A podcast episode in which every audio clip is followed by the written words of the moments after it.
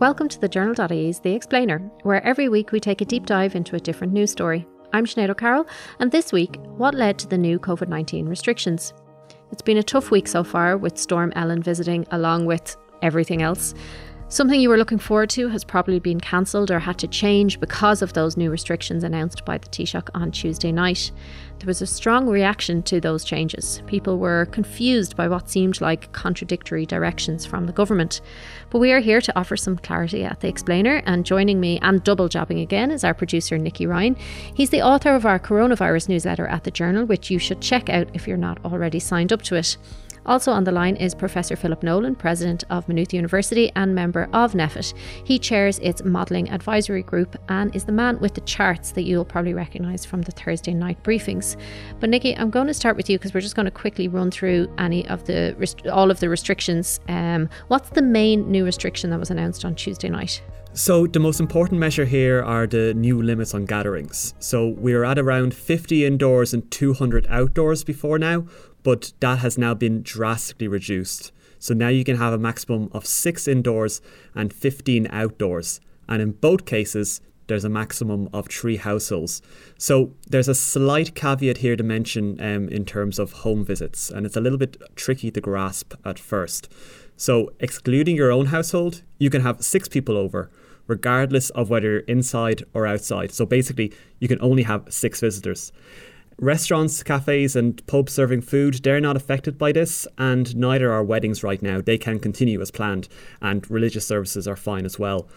But sporting events are impacted by this. They can go ahead as planned and training can take place, but the matches must take place behind closed doors. Um, there's still a couple of question marks over certain industries to see how the guidelines can be implemented. Say, for example, gyms, they can open, but classes have to be limited to six people at the start of all this, remember when we were limited to you can't go further than two kilometres or you can't go further than five kilometres. You we at the moment can't go to Laois, Kildare, or Offaly, or if you're in those counties, you can't leave them. Are there any other limits on travel now? Um, not quite, but we are being asked to limit our movements a bit. So even though most of us, including you and I, Sinead, are still working from home underneath um, tents constructed as makeshift recording studios, um, the government is urging for this uh, this to continue. So basically, it might serve as a reminder to anyone who recently returned to their office to reconsider that and just kind of make sure that it is safe to do so, um, or perhaps make sure that it is unavoidable for them to be back in the office. Then we're also being advised to avoid public transport unless absolutely necessary. So a lot of us might have been getting used to, you know, using it a bit more in a bit more of a discretionary way. Um, now I haven't seen the inside of a Dublin bus in since what March. Um, I've been on the Luas twice, but you know people are commuting back to work again. Um, but this advice has been tightened slightly. And so this in practice could limit the movement of people to a certain extent if they're being told to only use public transport if absolutely essential. And one more thing before we move away from transport. Um, last night we were also told to wear face coverings when travelling in private transport with someone from another household. Um, if your friend gives you a lift, say, um, you should both pop on a mask. Nicky, what has been said about older people and those in at risk groups, the cocooners as we've been calling them? So this is largely like the remote working advice. It's just doubling down on the previous guidelines that are issued.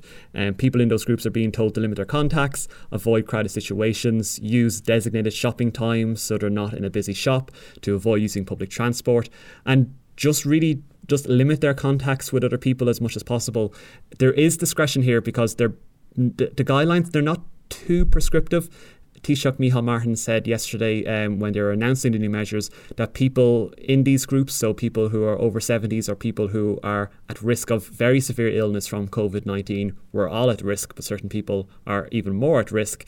Um, they should exercise their own judgment and just weigh up the individual situations they're faced with themselves. One of the things you mentioned there that one of the main new restrictions is limiting the number of people that can be in a household at any given time. Will Gardaí have powers to break up what are being called house parties, but sometimes can just be small family gatherings? Well, yeah, that's a good thing actually to point out that these that a, a, small gathering can still be a problem without it being called a house party. So the Minister for Justice, Minister for Health, and the Attorney General they kind of need to sit down and figure this out because it's a bit of uh, precarious area of law, at least one part of it.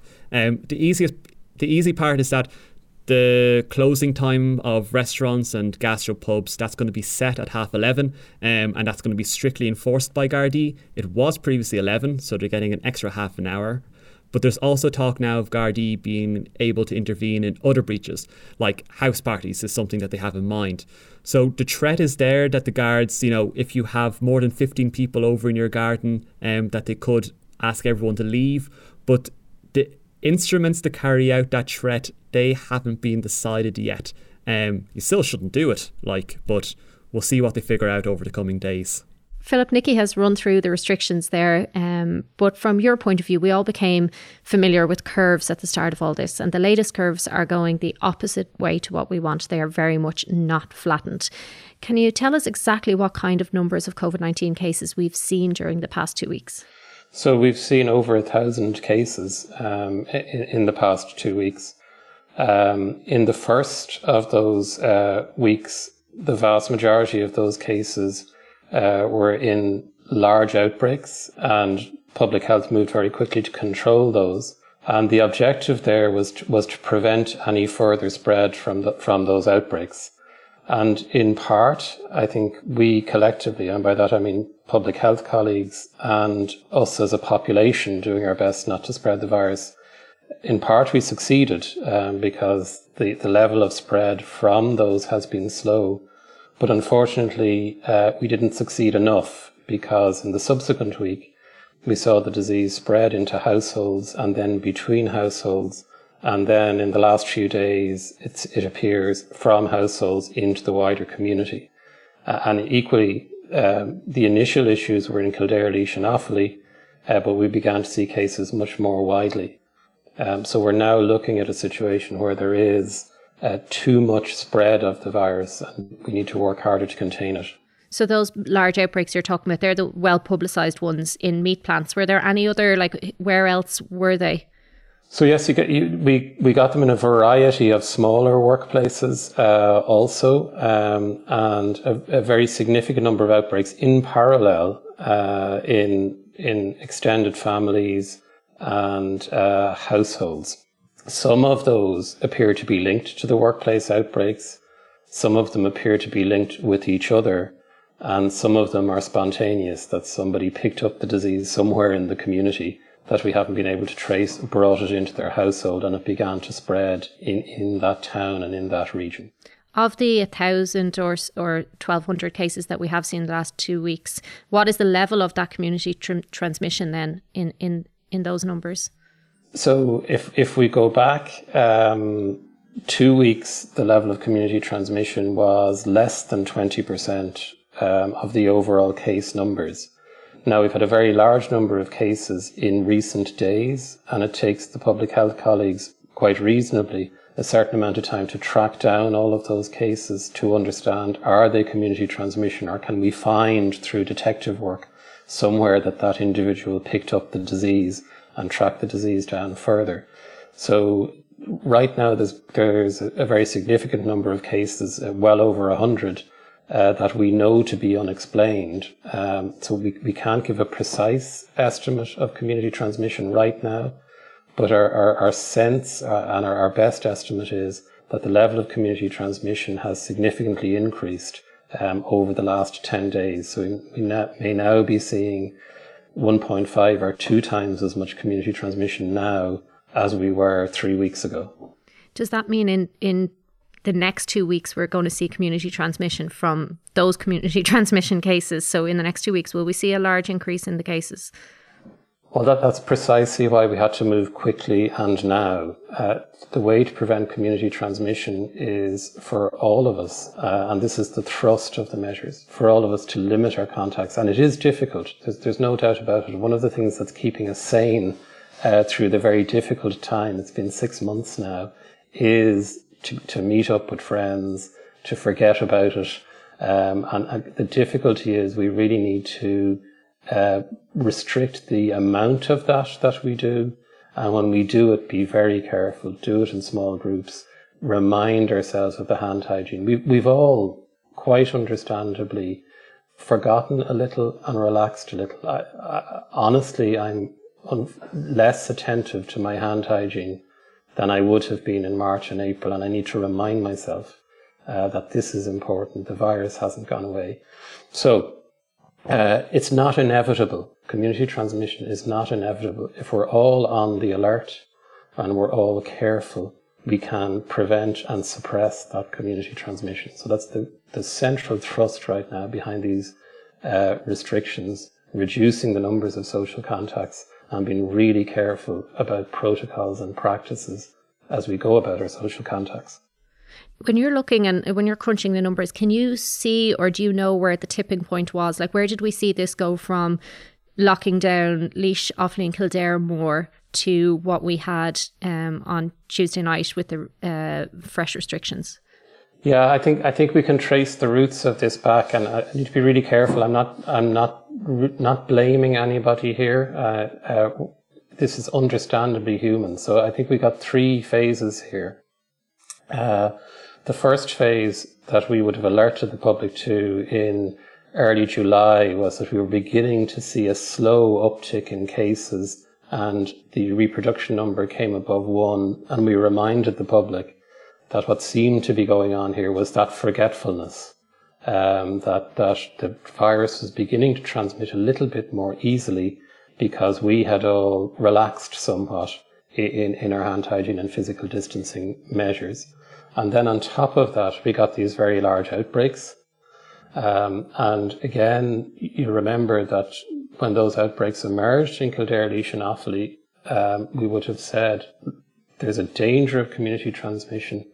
If we move now, we can limit or prevent that. Uh, so those localized restrictions in Kildare, Laois and Offaly did limit it, but didn't completely prevent it. And, and we began to see spread out into other counties and we began to see new clusters emerge in other counties. So, so there, there, there, there's, there's isn't kind of a tipping point. This has been something that's that's burned away in the background for a period of time. Uh, those large outbreaks were a huge challenge to, to, to the system. Um, and now we're at the point where if we do, don't take collective action, um, so we're at the tipping point now, really, um, as opposed to at any point in the past. If, if, if we don't take collective action now, um, the risk of significant community transmission, as you mentioned earlier, the, the possibility that what's in the community now will spread quickly within the community. That's the tipping point that we're at now. And that's why, disappointingly, I think for, for many people who'd, who'd hoped in a way that they were done with this, uh, we need to take a step back, literally a step back from each other uh, to ensure that we don't, if we're unfortunate enough to have the virus asymptomatically, that we don't transmit it to each other. Yeah, and I, I think the reaction to the restrictions has been disappointment and, and, and because we're kind of going through this again, I think there's a lot of um, resentment and anger out there as well. So a lot of questioning of why certain things were decided. Um, and one of those things is because there's a lack of understanding about why certain things are, are banned and why certain other things aren't. Um, for example, like why are we why were certain social gatherings decided against and other ones are allowed? So why do we need to limit social gatherings if the big clusters aren't in those settings? Like we know that they were in meat factories, yet we um, can't have a exercise class with more than six people. Yeah. So so first of all, we need to be clear that even though it wasn't part of the announcement last night, there is a huge amount of work to be done, it are being done, uh, in addressing uh, the particular issues in factories and those types of employment um, where it's difficult to maintain physical distance or there are other challenges to preventing viral transmission. Uh, and NPHET and government are working with employers uh, to ensure we're doing everything that needs to be done in terms of protocols and testing to prevent that. But th- that, that's just important to say that. I mean, the reality is that, that this virus evolved to do one thing, to transmit from person to person. So, so once it's in our community at any kind of significant level, uh, it will seek out any opportunity it can uh, to transmit. And, and that's why, even though it seems a, a, a very harsh measure, um, it's necessary to ensure that we simply don't have uh, gatherings of more than six people uh, indoors or more than 15 people outdoors because larger gatherings and congregations around those gatherings really provide the opportunity uh, for the virus to transmit, and the virus will exploit that opportunity. And uh, if that happens, we're then in a situation where we will find it extremely difficult to control. Are these preventative measures, or have we seen evidence of congregations? Like there was a lot of talk about house parties last night. Have you been able to trace some of the outbreaks to house parties, for example? So, absolutely. Uh, we have been able to trace um, significant uh, outbreaks to social gatherings uh, in, in homes. Um, I, I, don't like the term house party because people associate that with um, a, a, given demographic. Uh, it doesn't matter if you're 30 or 60. If you have a large group of people in your home, it's a, it's a wonderful opportunity um, for the virus to spread and the virus will spread and it doesn't discriminate uh, by age. Uh, the only discrimination the virus has by age is the chances of it killing you. Um, it spreads equally easily um, amongst all adults. So, it, it, is there an explanation for why there's fewer older people in the numbers at the moment? That the that the average age is much lower than it was earlier.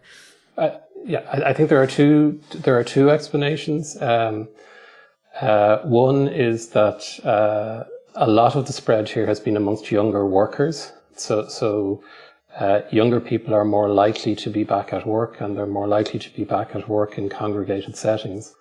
And the second thing I think is that o- older people remain more cautious um, than, than younger people. So, so older people are continuing to be very careful uh, uh, uh, about hand hygiene, physical distance, and, and, the wearing of face coverings. So they're protecting themselves uh, from the virus. So they're protected by by the fact that they're less engaged in those those workplace settings, but also protecting themselves outside the workplace by being really cautious in, in, in uh, their activities. And I think this is the call now that we all show solidarity across age, across sectors of society, that each and every one of us does our bit to not be the person that inadvertently transmits the virus. And again, it's not a question of blaming somebody for transmitting it. It's a question of asking all of us to imagine we might have it and to do everything we can, if we do have it, uh, to prevent the spread. One of the other numbers that we look at a lot is the number of people in hospital with COVID 19, the number of people in ICU with COVID 19, and obviously the number of people who have died with COVID 19 as well. All of those numbers are quite low at the moment um, compared to April. Why is that? It, it's largely uh, because of the younger demographic. There's two reasons. First of all, there's there's a time lag, um, but we're beyond the time when we would expect to see people in hospital, and we are worryingly um, the numbers of people in hospital stopped declining about two weeks ago and has now started to increase, albeit very slow and still very small numbers. But largely the reason is um, that uh, the the chances of you being hospitalised, uh, the chances of you dying, increase very sharply with age. So uh, under fifty um, in, in, in the in the pandemic to date, uh, very few people hospitalized, um, very few people dying, though they do. I, I just need to be careful. Hospitalization and death are not the only outcomes here. Young people can get very severe disease. Uh, a, a, small number of them run the risk of being hospitalized or, or, or sadly dying. But if you are that person, uh, that's that's a, tragedy for you and your family. So, so young people are not invincible. Uh, they're they're just at much lower risk. So, because older people are protected and protecting themselves um, in a way that because the virus hit us so hard and so quickly in February and March, they weren't. Um, those more vulnerable people um, are, are, managing their own risk uh, and therefore not, not contracting the virus and not being hospitalized. And in a, in a way, that creates a paradox. Um, people people were frightened, quite frankly. I was frightened in, in, in February, March, and April. So that served as a constant reminder to us to be careful. Um, it's good news that people are not being hospitalized and not dying right now. But the paradox is it means uh, we're less fearful. Um, th- there isn't that reminder that we need to be careful. And if we fail to be careful, the virus will catch up with us and we will see hospitalizations and deaths start to rise again. Do we know more about the long term effects of COVID as well and, and how, how much of that affects young people or this under 50 demographic? We know very little right now because because six months is a is a very short time uh, in in understanding a viral illness. Um, the one thing I will say is that most clinicians are, are surprised by two things. The kind of stealth of this virus, the, the, the fact that um, you're really very infectious before you show symptoms. Um, that's, that's, if I can put it this way, clever on the part of the virus. It can spread before you know you have it. That's, that's, um, that's it's not it's not unprecedented, but it's quite unusual for a virus that is this uh, dangerous to also be this stealthy. But the second thing that surprised clinicians is just how severe a syndrome it can cause, how widespread the effects are on the body, on on, on the brain, um, uh, on uh, the respiratory system. So there is a concern that there may be worse long term outcomes than we anticipate that will unfold over, over months or years. We already know um, that unfortunately some people, uh, young people included, can really struggle to recover from this virus, and it has a very uh, slow recovery um, and very significant difficulties with, with, with breathing and mood.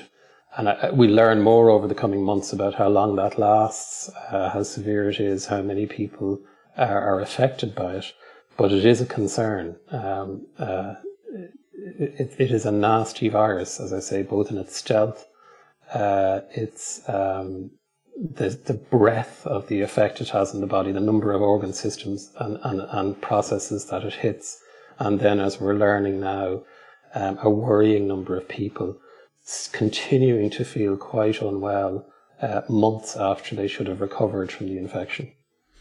What numbers are you going to be looking at, and where do you want them to come down to before these set of restrictions could be eased? There is no one indicator we look at. We, we look at the 14 day incidence by the, for the country and for individual counties and areas. That gives us a, sense of how many active infections there are out there. Uh, we look at the five day moving average of new cases. That gives us a sense of how many new cases um, are emerging. And as you've alluded to earlier, we, we separate out um, cases in clusters and outbreaks from community and possible community transmission. And it usually takes a little bit of time to be to be clear on those. To to be honest, um, the, strategy that we're adopting um, is to try and get case numbers as close to zero as possible. Um, it, it's it's not feasible to completely eliminate the disease from, from the island, but we did have case numbers at very low levels. We had a national incidence of less than three per 100,000. Um, if we can get back down towards that level, uh, we, we think we'll be thinking about lifting some of the restrictions that we have in place. What's a realistic time frame for that to get down to that level? So, so this is about the virus is constant. This is all about how people uh, behave and implement the measures. And again, I uh, want to be cautious there. I, I, I have faith in people. I, I, believe they understand what we're trying to do here. Um, and if, if people really take the spirit and letter of these measures and say, I'm going to day on day do my very best to prevent any further transmission of this virus, we could see the level of viral transmission come down very quickly uh, over the next two weeks uh, and be in a much better place. Um, the, the time frame really depends upon the extent to which people reduce their contacts and the extent to which people uh, uh practice hand hygiene and physical distance uh, when they're engaged in those essential contacts on the recommendations then that government didn't uh, go ahead with from from NPHET, there was a few things for example, the weddings, uh, weddings of 50 people can still be held, held in, indoors. NPHET had wanted that to be reduced straight away to 15. Will those things become problematic then? Uh, well, I, this this situation there is that is that government wants to think through that a little bit further, and and I I, I can understand that. Um, in the old days, a, a, wedding was a once in a lifetime event. Now it's it's probably only once in a lifetime, uh, and I I can really appreciate just how disappointing and disruptive it is at short notice to say that's it. I mean, the, the advice remains the same you know, a gathering of 50 people, particularly when we're uh, emotional and, and bonding and celebrating, it's a wonderful moment, but it's an ideal opportunity for, for the virus. And I know lots of people have postponed their, their weddings um, until a time when, when it's safer to do it. Uh, in terms of, of, of, of, banning weddings, I can appreciate the hesitation on the part of government to to impose that kind of a restriction. Um, it was, uh, Dr. Ronan Glynn would have said it last night, there was a long debate about that at NPHET because, you know, is it a proportionate thing to do? Um, and in the end, we recommended it on the basis of the, this. It is a risk, and we need to be consistent in our advice. But I have I have sympathy both with government, who has to make the hard decisions. We make the recommendations; they make the decisions. But also sympathy with people who are planning to get married in two weeks' time, uh, and, and might run a very careful wedding, if I can put it that way, um, um, that government hesitated to, to impose that particular restriction on something that's, that's a relatively rare event in the lives of most families. One of the other things that there's been a big reaction to is the limiting of spectators um, at sport. And obviously, there was a strong reaction from the GAA. I saw you tweeting last night. They have asked for NPHET to give them their to give them evidence of, of where there were clusters or outbreaks um, at, at GAA games. Is there evidence of that? There is. Um, uh, the, the, the concern that, and I think we need to be clear, um, I, I was minded when I saw that invitation from the GAA. It was a bit headmasterish, you know, could we come in and explain ourselves? Um, so let, let's be clear. Um, uh, sporting organisations, the GAA included, have worked really hard over the last uh, number of months to allow sport and training to go on in a safe manner. Uh, and also, uh, as doctors and as members of society, we're profoundly aware of the very positive effects on people's physical and mental health of participation in sport. So the, the thrust of the recommendations was to allow uh, sport and training to continue. Our concern um, was around two things. First of all, that some of the protocols and protections had clearly slipped, that just as we had relaxed in other aspects of society, like our own hand hygiene, some of in some of these settings, the, the, strict protocols and physical distancing were not being maintained. So the first thing recommendation is a reminder that when we're playing sport and training, we need to maintain our physical distance. We need to be careful about hand hygiene and all of those kinds of things. The other concern was the, the, the congregation that was happening before, during, and after um, sporting events. So um, it, we, we know um, from outbreaks that we've seen um, that, that people were traveling to these events together, uh, congregating before them. Uh, physical distance wasn't necessarily being maintained um, on the sidelines at all times, and people were congregating after. So, it, if we're saying to people in terms of their own private lives and going out to restaurants uh, for a meal, that they have to limit the parties to, to six, and with that very strong message about avoiding indoor and outdoor congregation. The same message really has to apply to, to sporting events. So th- this is about spectators, um, not about participants. So the participants can participate, uh, but unfortunately, it is necessary to prevent the sort of congregation that's occurring around sporting events, just as we're required to prevent the sort of congregation that's occurring at times around restaurants, around private households. How many um, outbreaks were there, and does that change our understanding of the um, virus being still you're you still being very susceptible to the virus when you're outside? So you're much you're much more susceptible to the so so there are I, I wouldn't want to get into the details, but we did uh, there, there was a pattern here. We saw outbreaks in um, uh, workplaces and households, uh, then more in households, and then we began to see them um, in sporting clubs, in uh, restaurants, in a small number of childcare facilities amongst the staff, and so on. So there was this kind of clear pattern from these primary clusters in workplaces and households out into secondary clusters um, in, in community settings. Now, there, there's, there's, there's a huge difference between the risk of uh, spending an hour indoors with somebody and an hour outdoors with somebody. But, but the virus can transmit in the outdoor setting. It's, it's less likely to transmit um, than it is in, in, in indoors. But, you know, we all know that even outdoors, uh, droplets from my respiratory tract can end up on your hand or face if I'm not careful about uh, keeping my voice down or my cough and sneeze etiquette. Uh, and if we come up close to each other and touch each other um, uh, in an outdoor setting, um, you know, if, I shake hands with you, and I know people are not shaking hands, but I shake hands with you, uh, t- touch you. Um, it doesn't matter really if I'm indoors or outdoors. That virus has been transmitted through contact. Um, so being outdoors greatly reduces the risk. Um, but the virus can still transmit outdoors. And that's why there's a difference. Six people indoors, 15 people outdoors. Um, uh, but we're still advising people, even when they're outdoors, to avoid physical contact to be careful with their hand hygiene before and after and to maintain the two meters uh, physical distance under all the circumstances that they can.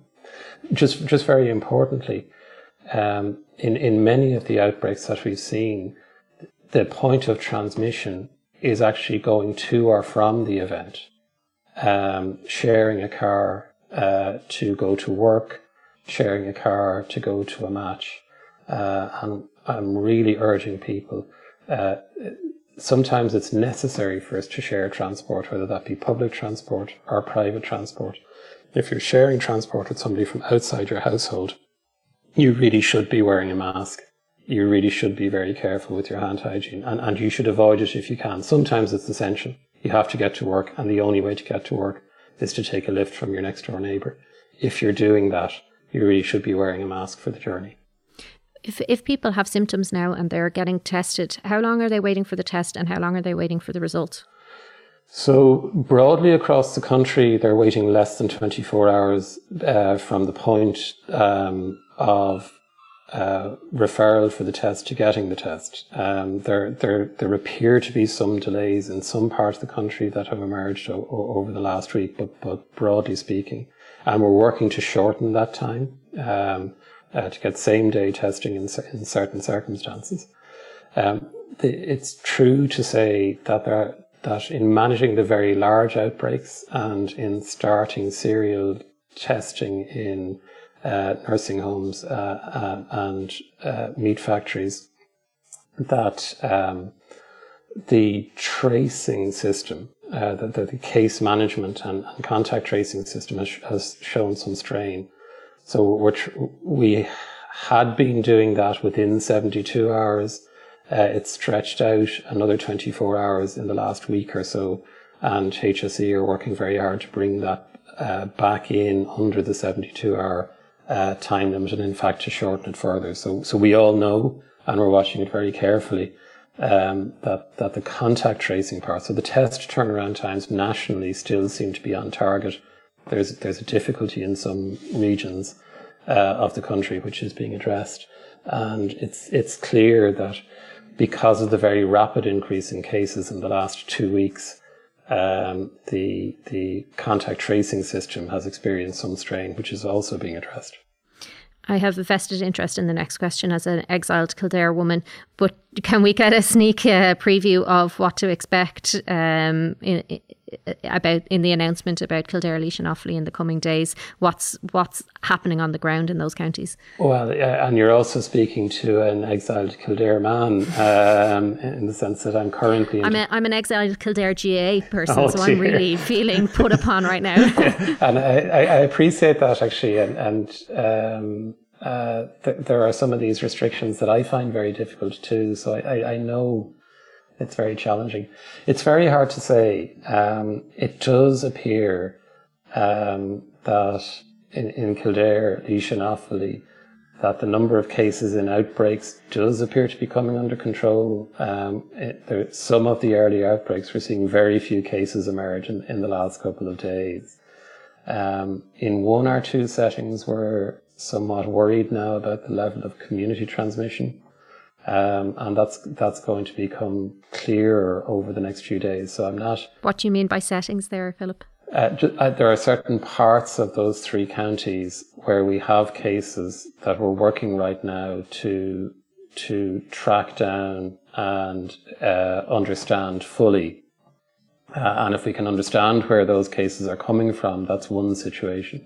But I do have to say the case numbers in, in, in Kildare in particular, but also Laois and Offaly, uh, remain high. The case numbers in Carlow are increasing. So NPHET is going to have to look at that uh, very carefully tomorrow. So I, I honestly can't um, uh, give you a preview because even the numbers that we will get today and the reports that we will get today on the cases over the last three or four days uh, could considerably change the picture um, from what I understand it to be now. So it, it is, I know it's a cliche, but it's a very dynamic situation. Um, and NPHET is going to have to look very carefully um, at the prevalence of disease in those three counties, which does remain high uh, and remains higher than the rest of the country. So there's this broad message that we need to suppress the virus right across the country because it's it's it's increasing too quickly in almost every county in Ireland.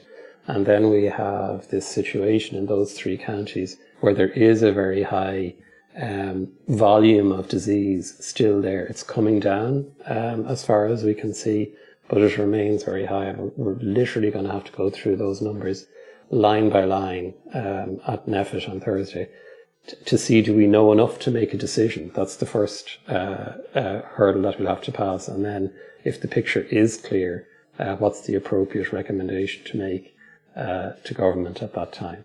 So I, I know, I know, I, would love to be able to give you a clearer picture than that, um, but but unfortunately, um, it, it, remains unclear to us uh, right now, and and is becoming clearer uh, as the days go by. Grand, so no news for my Camogie WhatsApp group then today. But thank you so much, Philip, for coming into the explainer and explaining all of that to us. Not at all. Thank you for listening to The Explainer, and a big thank you to Philip and Nicky for their work on this episode. If you read the journal, you may have seen our appeal in the past few months for you to support our journalism. It's been a difficult time for media as advertising revenues fell drastically during the pandemic, but we are and want to keep providing you and the rest of our 830,000 daily users with valuable, accessible journalism. Loads of you felt it's important for society to have that open access to news and good information, like this podcast, and have contributed. A lot of you then asked if there was a way you could give more regularly. We now have options to become a regular contributor, and if this is something you'd like to do, please head to thejournal.ie forward slash contribute. This episode of The Explainer was brought to you by executive producer Christine Bohan, producer Aoife Barry, and assistant producer and tech operator Nicky Ryan. If you're enjoying the episodes, please leave us a review and rating wherever you listen to your podcasts, and more importantly, share with a friend who you think will enjoy them. Thank you, and catch you next time.